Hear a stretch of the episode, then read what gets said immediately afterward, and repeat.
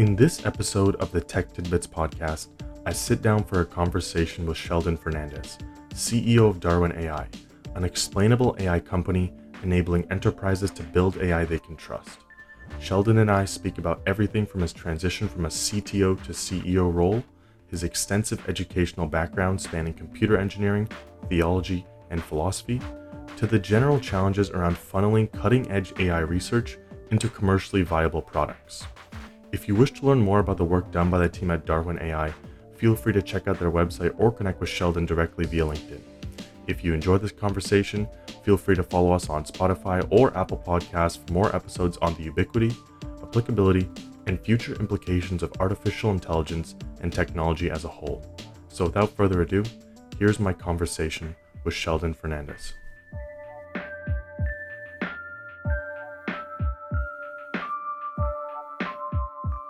To start off, how did you end up at Darwin AI? Because it seems like you had quite an interesting journey over the course of the year. So, do you want to provide us like a brief uh, highlight or highlights uh, of how you ended up here? Yeah. So the story is, you know, it's it's a good story actually. So it's a good, it's appropriate you're beginning with with that question. Um, so I founded a company called Infusion uh, when I started uh, when I graduated from Waterloo. Um, Infusion was a, uh, software enterprise consulting company. Uh, we grew up in New York City. Our first client was Lehman Brothers. So we often joke we outlived our first client. And uh, we grew that from the original team of six to 650. And we were acquired in 2017 by a much larger organization uh, called Avanade. They're co-owned by Microsoft and Accenture. I was the CTO of that organization for a, good portion of my time there. And it was around 2016 uh, that I really noticed uh, machine learning and deep learning as a significant technological apparatus.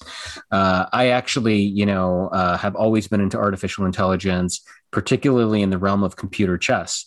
Uh, you know, when when the very first uh, computer scientists tried to devise a, a, kind of a standard, you know, mark for artificial intelligence. The game of chess was chosen uh, as a way to measure that. And so, ever since I was young, I always looked at what is the progression in that area. Now, you may be a little bit young to remember this, but of course, in 1997, uh, Garry Kasparov, the world champion, lost to Deep Blue. It was a very sad moment for me because I was rooting for humanity. Um, and so, you know, the irony of that, of course, is that Kasparov was probably the stronger player, but kind of psyched himself out. But you know, by the mid 2000s, the best chess chess computer programs were far and away better than the best humans. But in 2016, DeepMind, the Google company, you know, did the same thing with AlphaGo. And the game of Go was not supposed to be conquered, according to most experts, until 2030 or 2050.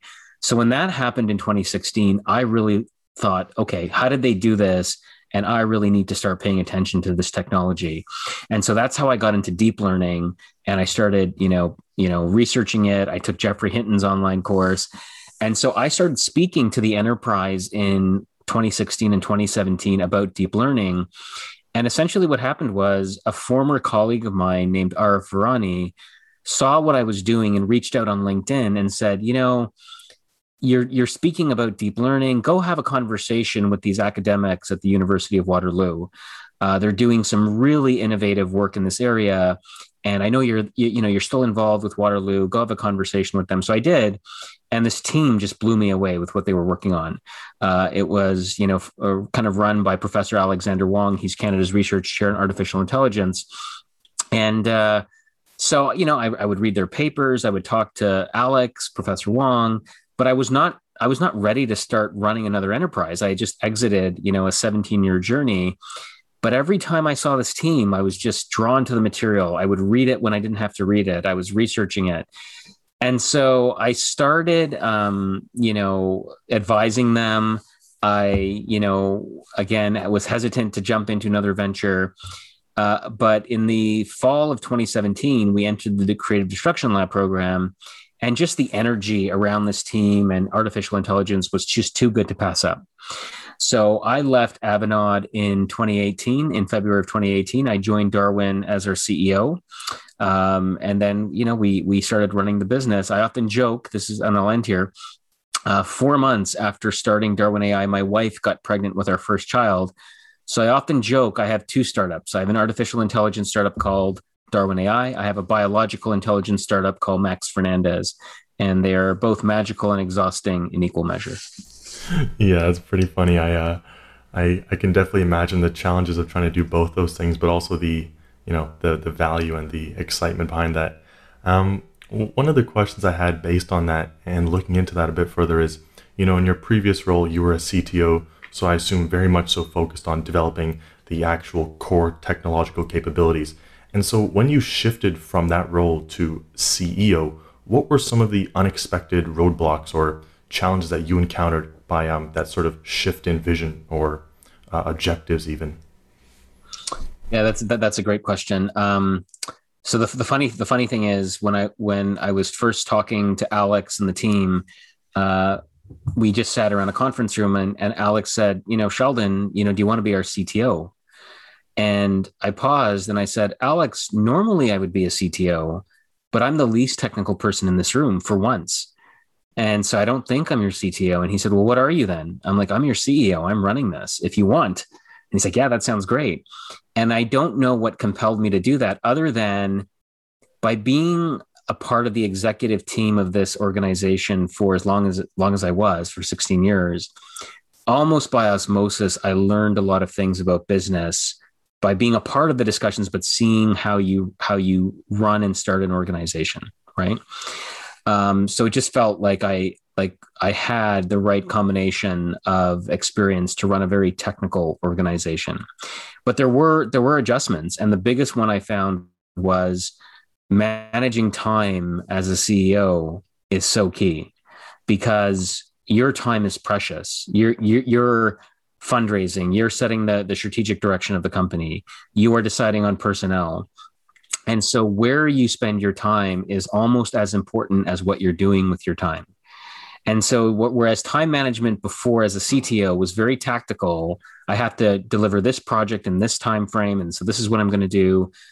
As the CEO, nobody's going to tell you not to do something, right? You you have free rein. You want to take the day off and watch Breaking Bad for an entire day, as I did after we close our fundraising round. Sure, go do it. Uh, so the discipline that I had to bring to managing my time was unexpected. And it was a skill that I had to develop as a CEO and something I didn't necessarily have to do as a CTO. Because when I was a CTO, my CEO was telling me, This is what I expect of you, Sheldon. This is what you have to do. Nobody was telling me that as a CEO. So it was a bit of a change. That's really interesting. Yeah, especially because your your core background, although it spans a lot of different areas. You know, your undergrad was was in computer engineering. Um, so it's interesting to hear you say that you were surrounded by so many more uh, technical people, even. Um, and so I guess that sort of leads us into this idea of like what Darwin AI actually is, and sort of your role there now, and what you're really trying to achieve uh, with this company and your team there. Yeah, so th- that's a that's a great question. Um, so at Darwin, we focus on enabling AI at the edge that is trustworthy, right? And so, what does that mean? Um, so, when we say artificial intelligence, of course, we generally these days mean machine learning. And at Darwin, we focus on a specific specific manifestation of machine learning called deep learning, which is based on neural networks that emulate your brain.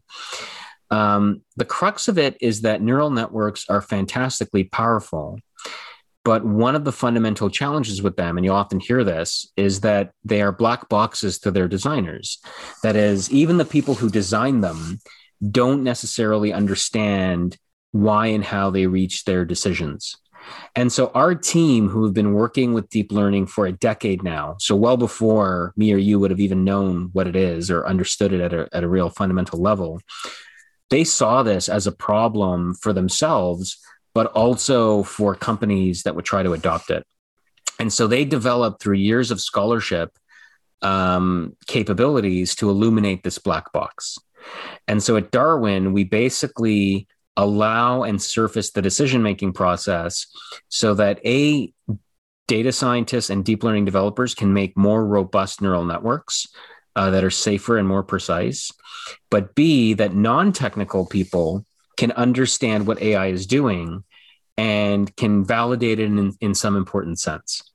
And so we have now taken this technology to market in two ways. uh, we have a platform that data scientists and developers can leverage to de- design neural networks in a fundamentally transparent manner. But we also have capabilities where um, you know we can build uh, applications that uh, use explainable AI for very specific contexts for large companies like manufacturing, quality inspection, defect detection. Uh, and so that's what we've been up to at the last for the last four years at Darwin. And you know, it's almost like we had this technology that the that the world wasn't ready for, and now people are catching up. Uh, so it's been quite exciting to be a part of this journey. For sure, I can imagine, and uh, even me, like I only learned about the term XAI recently.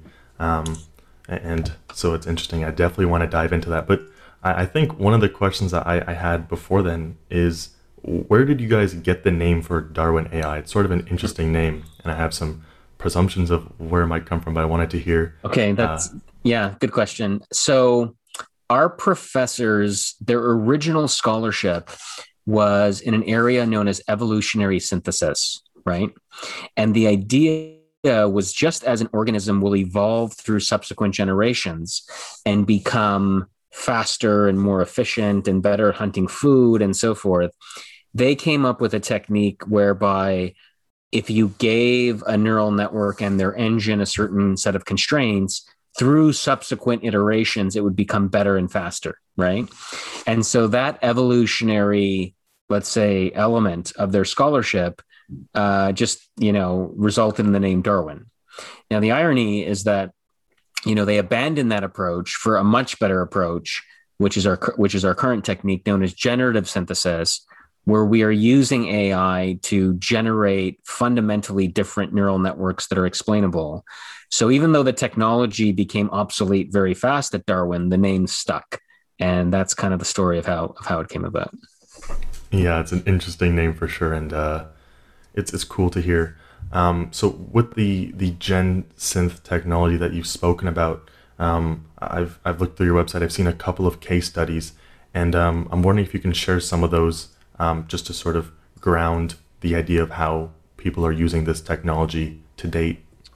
Yeah, so let me give you two. Um, I'll give you one in the autonomous vehicle uh, realm, and then I'll give you one that's actually in the in the kind of humanitarian food security realm. Uh, so in the early days of Darwin, we had an, we had an autonomous vehicle client that ran into a very strange situation where their car was turning left with increasing statistical frequency when the color of the sky was a certain shade of purple. And I've told the story a few times, um, but it's a great one because you know that the color of the sky in general should not predicate the way you turn. But it was mystifying to them. Why is this happening? Um, and so, first of all, this raises a very important point in that machine learning systems are not giving you insight into the world. They're giving you insight into the data that they are trained on right? So in this case our explainability tech was leveraged to help them demystify this. And it turned out that they had trained the system for turning in the nevada desert when the color of the sky was this shade of purple that's the only time they had trained it. So the car assumed that when the you know the, the color of the sky is the shade of purple, this is the way it should turn. And so this is what we call a nonsensical correlation, right? It's a it's a it's a correlation that the AI has picked up on because of quirks in the data, but doesn't make sense in the real world. And so this is why explainability is so important because if you don't know how something works, you don't know when it'll fail. And if you don't know when it'll fail, there are all these egregious, you know, possible problems in the system that can manifest themselves with potentially devastating consequences, right? Think of AI in an autonomous plane. Uh, think of AI making a decision about life and death in a military context. Um, so this is why explainability is so important. So that's one example. The other kind of less uh, dire example that I can give you is we're involved in a wonderful project actually in London, Ontario, so in your neck of the woods, uh, by a group called Aspire Food Group. And this was a group of MBA students who in 2013 won the Hult Prize, which is kind of the MBA prize for MBA students, or sorry, the, the Nobel Prize for MBA students. And it's a million dollar prize given by the Clinton Global Foundation.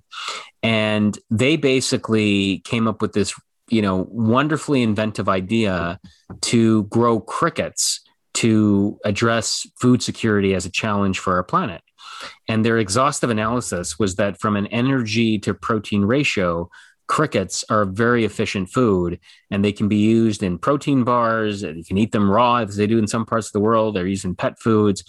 So they, you know, perfected the agricultural technology to do this over the past seven years, but then wanted to integrate AI as a part of this growth process in a, in a next generation plant, which is being built in London, Ontario. And so we are doing all the AI for this uh, particular system where explainability is key in identifying how you can make this AI so efficient uh, so that when you monitor things like cricket yield and the overall health of crickets and the moisture in the atmospheric environment and so forth, um, you know, it, it's it's it's really uh, key to kind of maximizing uh, you know the overall process. So that's a really exciting project that we announced uh, our involvement in a few months ago, and one we're very excited about. That's super interesting. I have heard the autonomous vehicle one, but the Cricket one is also super cool. It just sort of speaks to the range of applications. Um, and, and I think that one point based on that is that you know we think of autonomous vehicles and the ability of the uh, machine learning engineer to take the explainability and improve the model. But one thing I'm curious about is your thoughts on how the evolvement of XAI, explainable AI, impacts the adoption of AI from a consumer standpoint. That's a great question. So many consumers will be com- more comfortable with AI if they can understand the decision making process and it it aligns with their understanding of the subject right? So let me give you an example. Um, 18 20 months ago when covid you know first became a thing uh, our team very quickly using our technology developed a neural network called covidnet that diagnoses corona based on chest x-rays and ct scans and we very quickly released it in the public domain within two weeks of you know uh, the world declaring this was a pandemic uh, number one, we, we, we were able to generate it so quickly because of our explainable technology. But when radiologists and clinicians were trying to understand how COVID manifests in the respiratory system, when we gave them the, the, the, the application, the, the COVIDnet application that basically just gave you a percentage, you know, there's 98% this person has COVID, they were less accepting of that result than when we used explainable AI to surface this is the area of the lungs that the system is looking at to diagnose corona, right? So, in general, if we can understand as human beings kind of the tectonic forces that are at play in letting the AI do what it does, we're finding people are more accepting of that of that you know reasoning. Um, and of course, if you think about things like manufacturing, where you know people are, are threatened by AI, if instead of saying the AI is going to replace you, it's no, it's going to be a tool that you use to make a better decision. Uh, to, to, you know to, to figure out if a part is defective to to determine if this glass has a crack or if it's just dust again they'll be more accepting of it and so that's why it is so key in the overall you know adoption of ai from my perspective. That makes a lot of sense. And i can you know going back to your autonomous vehicle example i can imagine like autonomous vehicles where you know if you're sitting in the the back seat if there was like a screen that was showing you um, at a high level the thought process that might make people a lot more comfortable if they know okay so the computer perceives this and that. Because oftentimes um, as you mentioned with the idea of a black box it could be the case that um, the machine is picking up on something that gives that leads it to the correct prediction but it's not picking up on the correct thing so i think that there's a certain level of accountability that um, xai also brings which is super interesting um, and then beyond that as well, I, I, recently had a conversation where I, I learned that um, a lot of applications nowadays, for instance, things like um, credit adjudication or risk adjudication and figuring out how to allocate that, um, mm. you're not allowed to use neural networks or you know these sort of deep learning techniques because of the idea that they're a black box and you know you can't just you can't say with certainty that there's no discrimination or that's not a factor into uh, coming into play. So, um, do you see how far do you see XAI um, sort of expanding um, beyond just the scope of what Darwin AI does now? Because it seems like it could touch almost anything uh, related to AI. Yeah, it really could. Um, and so you raise a good point about deep learning not being used in certain domains, right? Because of the explainability requirement. Um, you know, you GDPR, of course, you know, came up some in Europe, came up with some stringent requirements around transparency for AI. We have Bill, you know, C11 here in Canada that's going through committee right now. Um, the the question so initially whereas organizations were skeptical of using deep learning because of the overhead in explaining it. Uh, the question now we're seeing is if they if they believe that it offers a big competitive advantage uh, do they use it and you know saddle themselves with the responsibility of explaining things? Um, and we're finding the answer is yes. If you're one of the big ba- top five banks in Canada, and use and and you demonstrate using deep learning that this particular, let's use an example, fraud detection, uh, and this is one of the early problems that we worked on. If you have a system that's four to six percent better than your other best in class systems, uh, you can do you can take one of two approaches. You can say we're not going to use it because the regulatory requirements are too significant but we're avoiding the hard problem and our my competitor down the road may try to tackle this using deep learning and have an edge on me right so we're now seeing a bit of a shift where they are asking us and we've we've we've seen this recently okay remember that you know explainable stuff we talked about a year ago we need to have that conversation again because we realize now that we're going to be using it and we need your technology um, so you know i often say right the capitalistic system is ruthless. The best product and best service wins. And if you get that best product and best service using AI uh, and deep learning in particular, you can avoid it, but be sure you're be sure to know your competitor likely will not avoid it. And so you need to you need to figure out how to how to do it. That's definitely a sentiment that I've heard a lot um, from other guests who've mentioned that, like the idea of it's not just um, you know, should we do this? It's a question of is someone else doing this and we need to do this just to keep up, which is interesting to see how AI has evolved. Um, but because, you know, it wasn't, of course, even until recently, that wasn't the case. It was much more so based on the research. And that was the sort of next area I wanted to go into, which is this idea of, you know, the product life cycle related to artificial intelligence is must be particularly interesting at Darwin AI because as you mentioned, your team has is very research focused. So, what were some of the challenges for you as the CEO, like you said, guiding the business vision in sort of balancing the exploratory aspect mm. of research with the more concrete channeled focus of a business case and bringing yeah another product? really great question john um, i remember one of our first board meetings one of our uh, board members external board members paused and said you know sheldon there are hard problems and then there are valuable problems and there's sometimes there, there's sometimes there's overlap sometimes but you need to know the difference right? Researchers academics engineers they love solving problems right? This, i mean I, I was a cto myself. I i i wish some days i could just you know spin up code and, and program and do nothing but that for for a day without any interaction with human beings. Um, however just because something can be solved doesn't mean that it's going to be valuable commercially right and so one of the journeys we've had at darwin is channeling this incredibly talented team which literally can do anything with artificial intelligence we're very spoiled at darwin because if there's if there's something that can be done, like the, the level of talent we have on this team is remarkable. Um, but but working on problems that you know are are valuable in a commercial context, and that's kind of how, if you look at our website now, it went from this theoretical platform and all this fancy paper and scholarship to no like we're going to solve uh, you know specific problems in manufacturing that have roi around them. Um, and so, you know, doing that in a way that nevertheless allow, still allows our academics to be creative and read papers and and and do what comes naturally to scholars and uh, engineers, and that is innovate, is always the balance that we have to get right.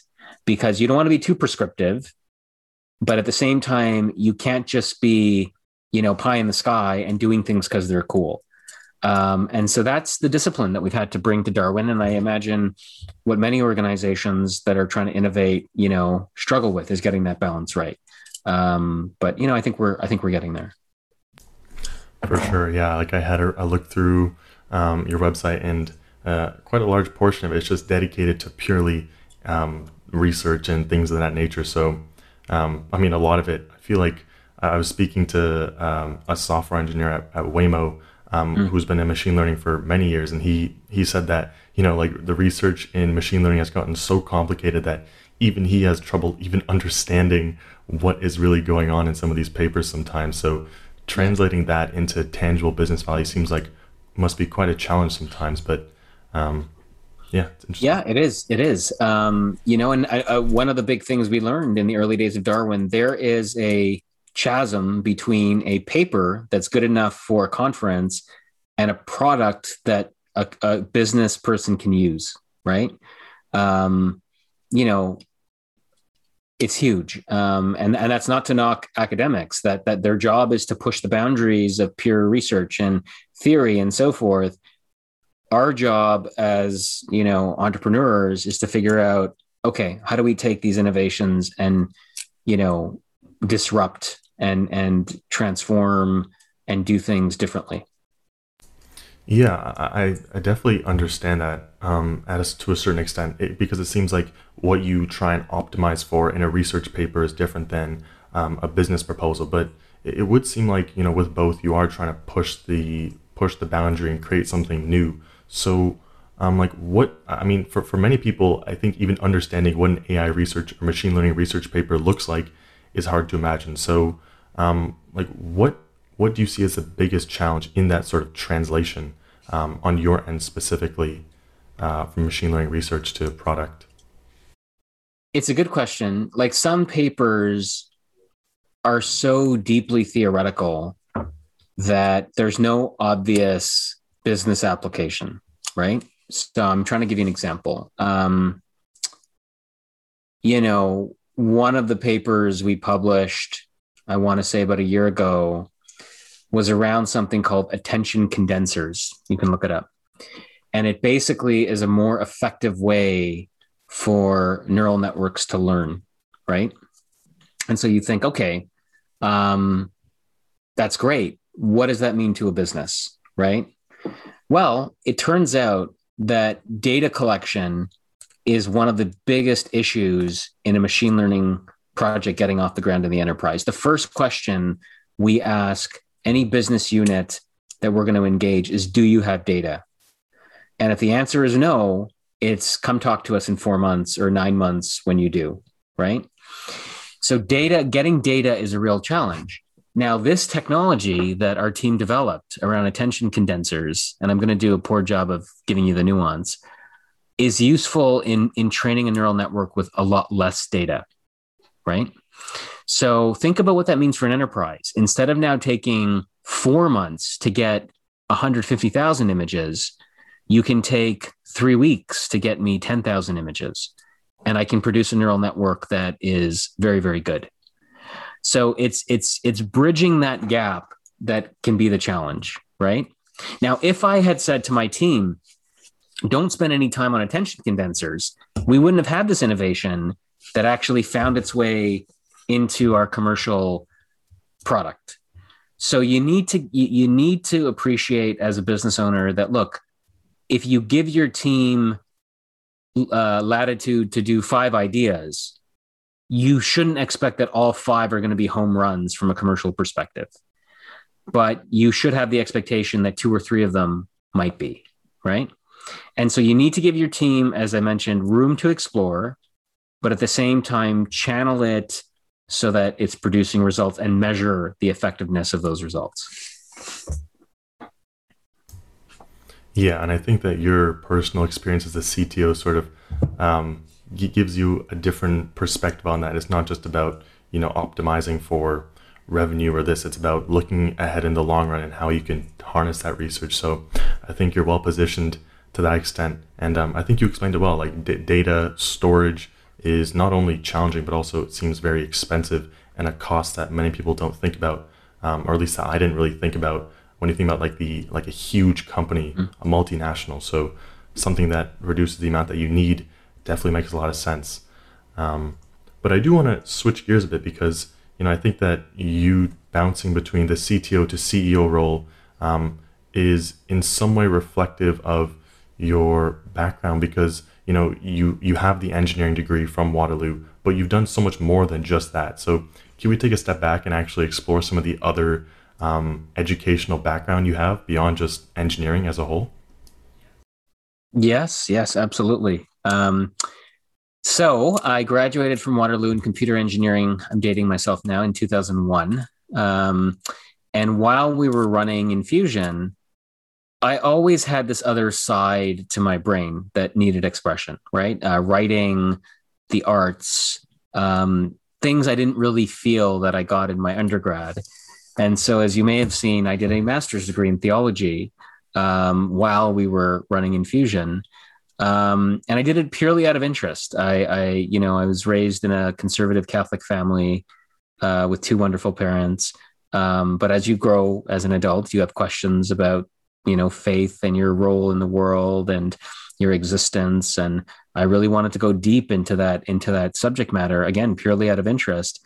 Um, and I enjoyed that very much. Um, you know, it, it it was a rigorous thinking in a different way it explored it sorry exposed me to wonderful writers with you know real precision in their writing um, and the irony is that my thesis work uh, for my master's degree was on neuroscience and metaethics and so i was basically asking the question can the latest machinery of neuroscience tell us anything about our foundational morality where our moral norms as human beings comes from um, you know, it was a very, you know, fun kind of thing to explore.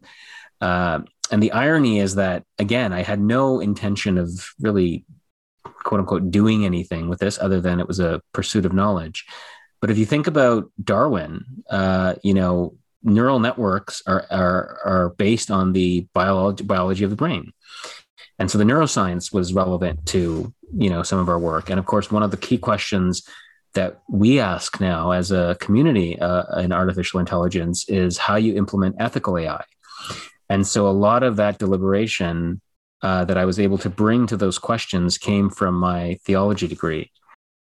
That's super interesting. Yeah. I mean, even as I was going through it, it, it looked pretty cool. And I definitely wanted to expand on it because it seems to me like a lot of the sort of thought leaders in AI, what makes them stand out from just a pure machine learning engineer is that they bring the understanding from some other domain that they can apply AI towards. And I think that your background with the theology and how that touches on things like philosophy as well is super interesting because it seems to be um, very intertwined with AI nowadays, with things like um, ethical AI. So, have you noticed that either like practically in Darwin AI or just in the sort of way you frame uh, conversations around AI and the ethics around it, given your extensive background and that other side as well? I think so. I, I think so. You know, artificial intelligence is a tool, like like anything, right? It's a very powerful tool, but it's a tool. And to understand the areas that it can be effectively used, um, you can't just be the plumber that can implement the tool, right? Uh, you want to be somebody that has subject matter expertise or exposure to other domains, other parts of of the world. What I you know, I often get questions from young entrepreneurs, you know, how do I how do I start a business, right? And if they're very technical, I tell them find a business partner who is non-technical but really knows a given you know area of uh, business or a vertical extremely well. And you know figure out how ai can be a difference maker in that domain.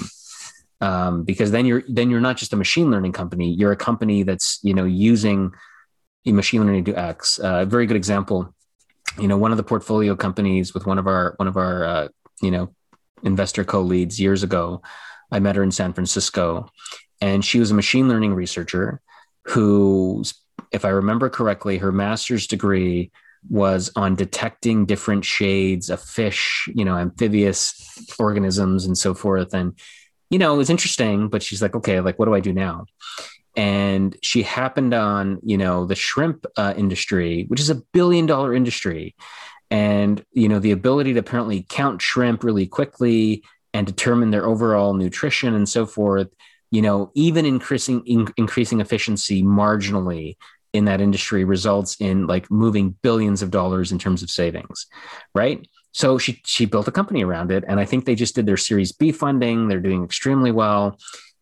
Now, if you think about it, if you were to ask a machine learning researcher today, could you design a deep learning network that you know detects amphibians and blah blah blah in, in this way with the right data? They'd say, yeah, that's child's play.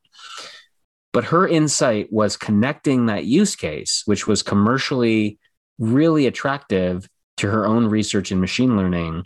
And so that multidisciplinary approach, um, I think, is you know very very key in becoming uh, implementing something successfully with with artificial intelligence.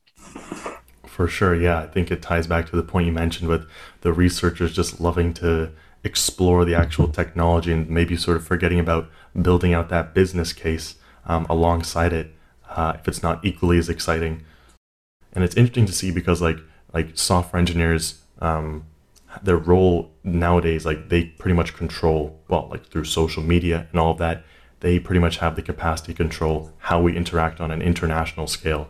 So it's um it's really interesting to see how that role has expanded. And do you see any value in people like that just pure computer science um, and engineering students having that background and understanding in things like um, human psychology in order to be able to create systems that are not just you know technically sound but also incentivize the right behaviors. This is something that we always think about with Facebook and their algorithms, how they recommend content. Um, how do you see the bridge between that in terms of technical implementation, but also usability on the human side and the user side? Yeah, uh, good question. Um, so number one, you know, you are seeing computer science programs, computer engineering programs try to bring in you know societal awareness of these issues right? I think it was cornell who introduced an ethics course as mandatory for you know first year computer scientists. So number one i do think it's a very good move and you're seeing this at the likes of waterloo and u of t and western to introduce technical minds to non-technical subject matter because of the reach of technology we need to understand it's no longer just some abstract computer code that you're writing. It has profound impact on our dialogue as human beings the you know treatment we get the mortgages you don't get et cetera et cetera. Um, but i think the other thing you're seeing in the enterprise and organizations is the the the systems also need to be designed with the input from people who are not engineers.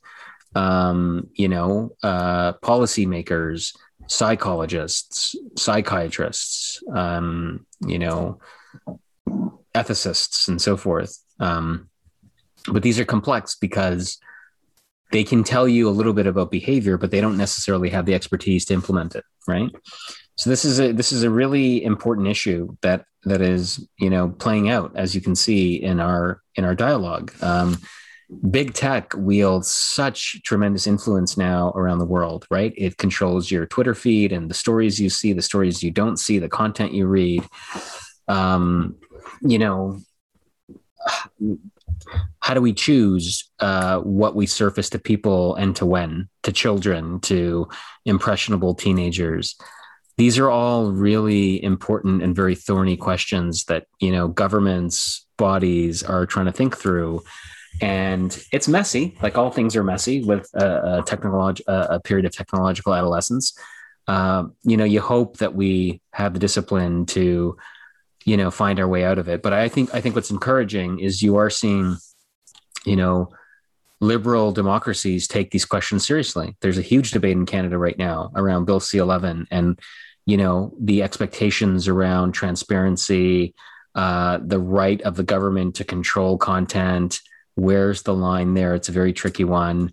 Uh, you know, I was on a call with uh, some MPs. They actually brought me in as you know somebody who works with artificial intelligence because one of the one of the one of the balances is if you place too much restriction on companies to meet certain requirements around transparency how are they going to compete with other countries that don't have those requirements uh, if you suddenly told me tomorrow, Sheldon, if you implement an AI system, this is the list of things that you have to do.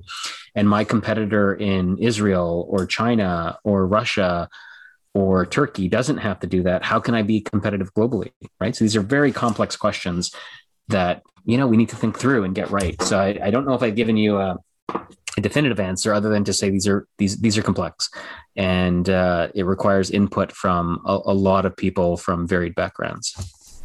Yeah, for sure. I mean, it's a super complicated topic, and uh, you know, when we think of like governments regulating things, I, I learned that um, you know, like the way the FDA came about was in like 1906. They essentially found out that these like disgusting conditions in the U.S. meatpacking industry, um, or the you know the SEC came about after the worst stock market crash in U.S. history, 1934. So I'm wondering, you know, are we just waiting for an AI disaster to happen yeah. before that that comes about. Um, but the unique thing with AI is that, or perhaps it's not entirely unique, is that it just evolves so fast that it's it must be hard to you know for a government to even think about regulating. So where do you see the responsibility of that line? You know, like um, a lot of the big tech companies established what they call this like partnership on AI um, to like you know discuss best practices and ethics. Um, do, do you see that as like sufficient? And even like within the scope of darwin ai is that something that you think about often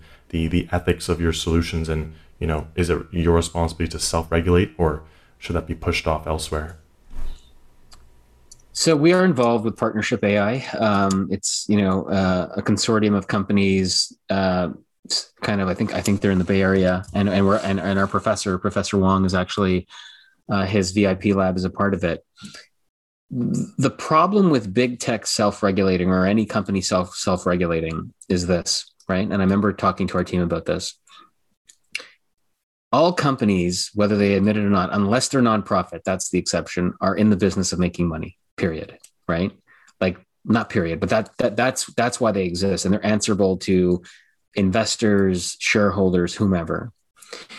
So the question to me that's quite thorny is if the if, if the center of these companies is a very powerful capitalistic impulse how can you expect them to self-regulate in a way that puts the citizenry first right?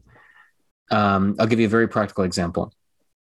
Youtube's recommendation system right? We've all gone down the youtube rabbit hole.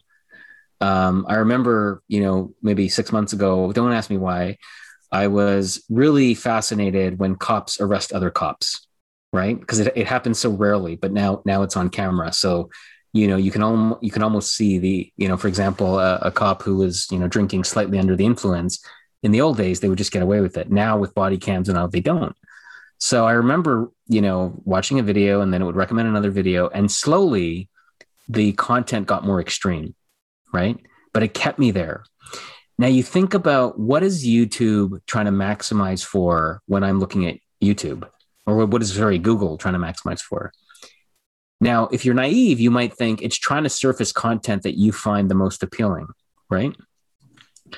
No, what it's trying to do is is find content that will keep you on YouTube as long as they possibly can because they want to serve you advertising, right?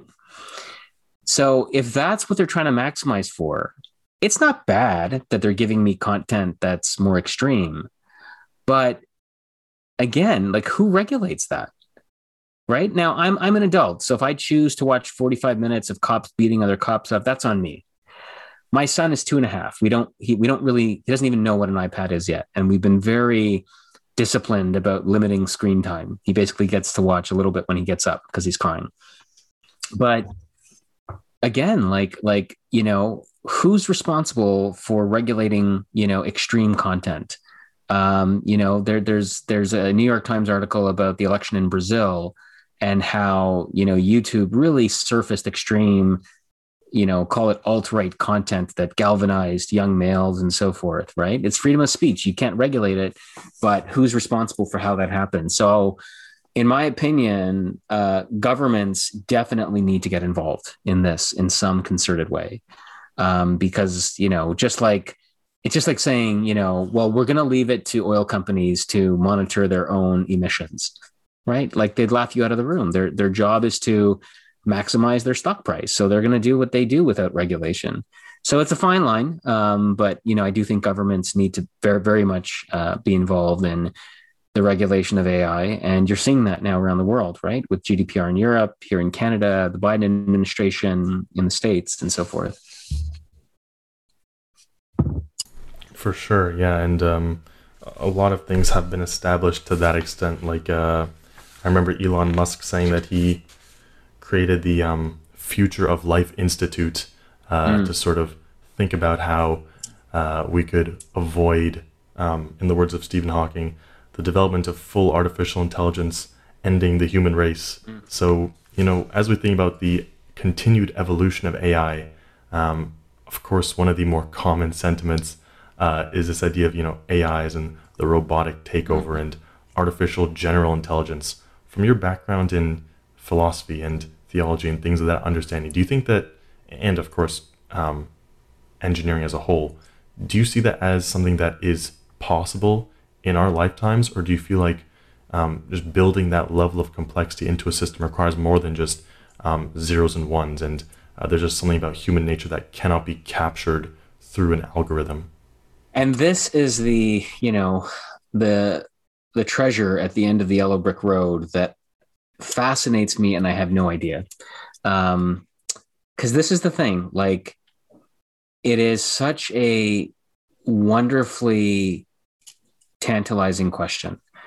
Because the fact of the matter is, we have no idea how this three pound packet of tissue that's be in between your cranium and my cranium and is enabling our conversation right now, how it gives rise to this rich, subjective interior consciousness that both of us have at the moment. We have no idea how that happens. None. Um, all we know is that there's about 100, 100 billion neural cells or neurons they're connected to through together through 100 trillion um, axons there's electrochemical signals that propagate between them and somehow in a way we have no idea how it gives rise to human consciousness right? And i experienced this in a real way with my own son. Like you know he's born two and a half years ago. He came out as a blob who could basically do four things. He could cry he could poop he could sleep and he could eat. That's it. But slowly he evolved into this organism that showed intentionality, that showed humor, that showed characteristics of consciousness, right? And now, of course, he's a menace to society. He runs around, he pulls things out, you know, he's a joy, but he's also, you know, holy terror, as my wife says. Um, so we have no idea how that happens. And for me, the the the fascinating question, you alluded to this, is will we ever construct um, you know, something that is artificial but has real consciousness the way me and you do. And the thing, and the, the, the, fascinating thing about that is that we don't even know exactly how to define consciousness, right? The best definition I ever heard was def- defined in the negative. It was by an Italian novelist who said, you know, it's that which leaves you every night when you fall into a dreamless state and comes back to you when you wake up. So we haven't defined it. We just said what it's not. Um, but can we can we create something that exhibits this behavior right? And there's two schools of thought. There's there's my parents who say you are not just the sum of the atoms in your body. You have something immaterial in you call it a soul that is unique to you that animates your being and we will never be able to replicate that in material terms. So forget it. It's not going to happen. Then there are people who say no you, you, like your your brain functioning at the lowest level is our atoms relating to one another our quarks our subatomic particles interacting in a very complex way and they emerge and give rise to this consciousness that we now enjoy. And when we build something that is sufficiently complex uh, consciousness will emerge from it right? So i don't know what the answer is. Um, as to whether or not I'll see it in my lifetime, you know, I used to say no because, you know, I'm much older than than you certainly. Um, but just given the progress, think about where we were five years ago with artificial intelligence and where we are now and what we can do. Um, we might not see it in my lifetime, but I imagine my my son might see it in his. Yeah, I mean that's always a question that everyone wants to know. There's plenty of movies uh, showing us what that might be like, and most of them don't really paint the best picture of it. So it'll yeah. be uh, interesting to see. But that sort of leads us into two closing questions I like to ask, which is the first: What are you most excited about um, in terms of AI? I think what excites me the most is um, the the innovation that AI will bring in fundamental areas of human research, right? So, um, you know, the, the machinery of deep learning being applied to to deepening our understanding of the cosmos, right? In the in the LHC, to helping us synthesize, you know, new drugs. I mean, Al, uh, DeepMind is a company I respect tremendously and you know, you may have heard about AlphaFold, which pre- predicts protein folding, which is a hugely uh, complex problem, but one that is so key in the synthesizing of drugs and so forth. And you th- so, to me, the level of foundational knowledge and breakthrough that that I think AI will result in uh, is terribly, terribly exciting. Um, you know, just so many things that in five or ten years, with enough subject matter experts and the right tools, you know, could we see cures for, you know, Parkinson's disease and Alzheimer's and so forth? Um, that to me is terribly exciting. And, you know, one that when Darwin, you know, as we continue to grow, I'd love for us to, to do, to do more of that work. Yeah, for sure. Um, on the flip side, is there anything that you really fear about AI, whether it be in the context of Darwin AI or personally, that comes to mind? I think the biggest fear for me is just the economic disparities that it can create, right? So, look, we already live in a very uh, economically pronounced world where, you know, I think what 0.1% of the people have 20% of the wealth.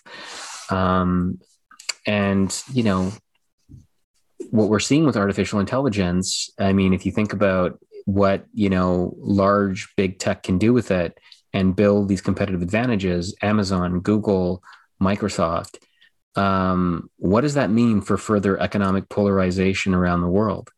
Um, you know that scares me. Uh, you know we already have a very disproportionate distribution of wealth in this you know country world what have you. And of course I, I know it's complex and i know that you know equity and socialism you know is not is not perfect and um, have their flaws and we don't know we don't necessarily know the most wise way to self-govern. Um, but layering artificial intelligence on top of that you know if you look at what's happening in certain parts of china with mass state surveillance and so forth it's very scary right? So it's it's the power that ai can give totalitarian regimes uh, big companies that I think you know is very disconcerting, and, and certainly something I think about having having a son who's two and a half. Yeah, for sure. Um, well, I don't want to take up too much more of your time. As you said, you're super busy, so um, I think that was a great discussion. Thank you so much for uh, yeah taking the time to to speak and touch on all those different topics. It was super interesting for me and uh, definitely at the limits of my understanding as well. But great to have you on, Sheldon. No problem. Thank you. And you know, people, your listeners, when this when this goes live, they can add me to LinkedIn. Um, you know, you can also uh, follow me on Twitter or even email me at sheldon at darwinai.com. And uh, you know, always happy to to discuss, you know, artificial intelligence and the like with with uh, interested young people. So thank you. The Tech Tidbits podcast is produced and edited by Cindy Wen, with music from the Unicorn Heads. If you wish to stay up to date on all upcoming episodes, check us out on our socials. Our Instagram handle is Tech Tidbits Pod, and our LinkedIn page is The Tech Tidbits Podcast. We hope to see you back here for the next episode, and until then, take care and all the best.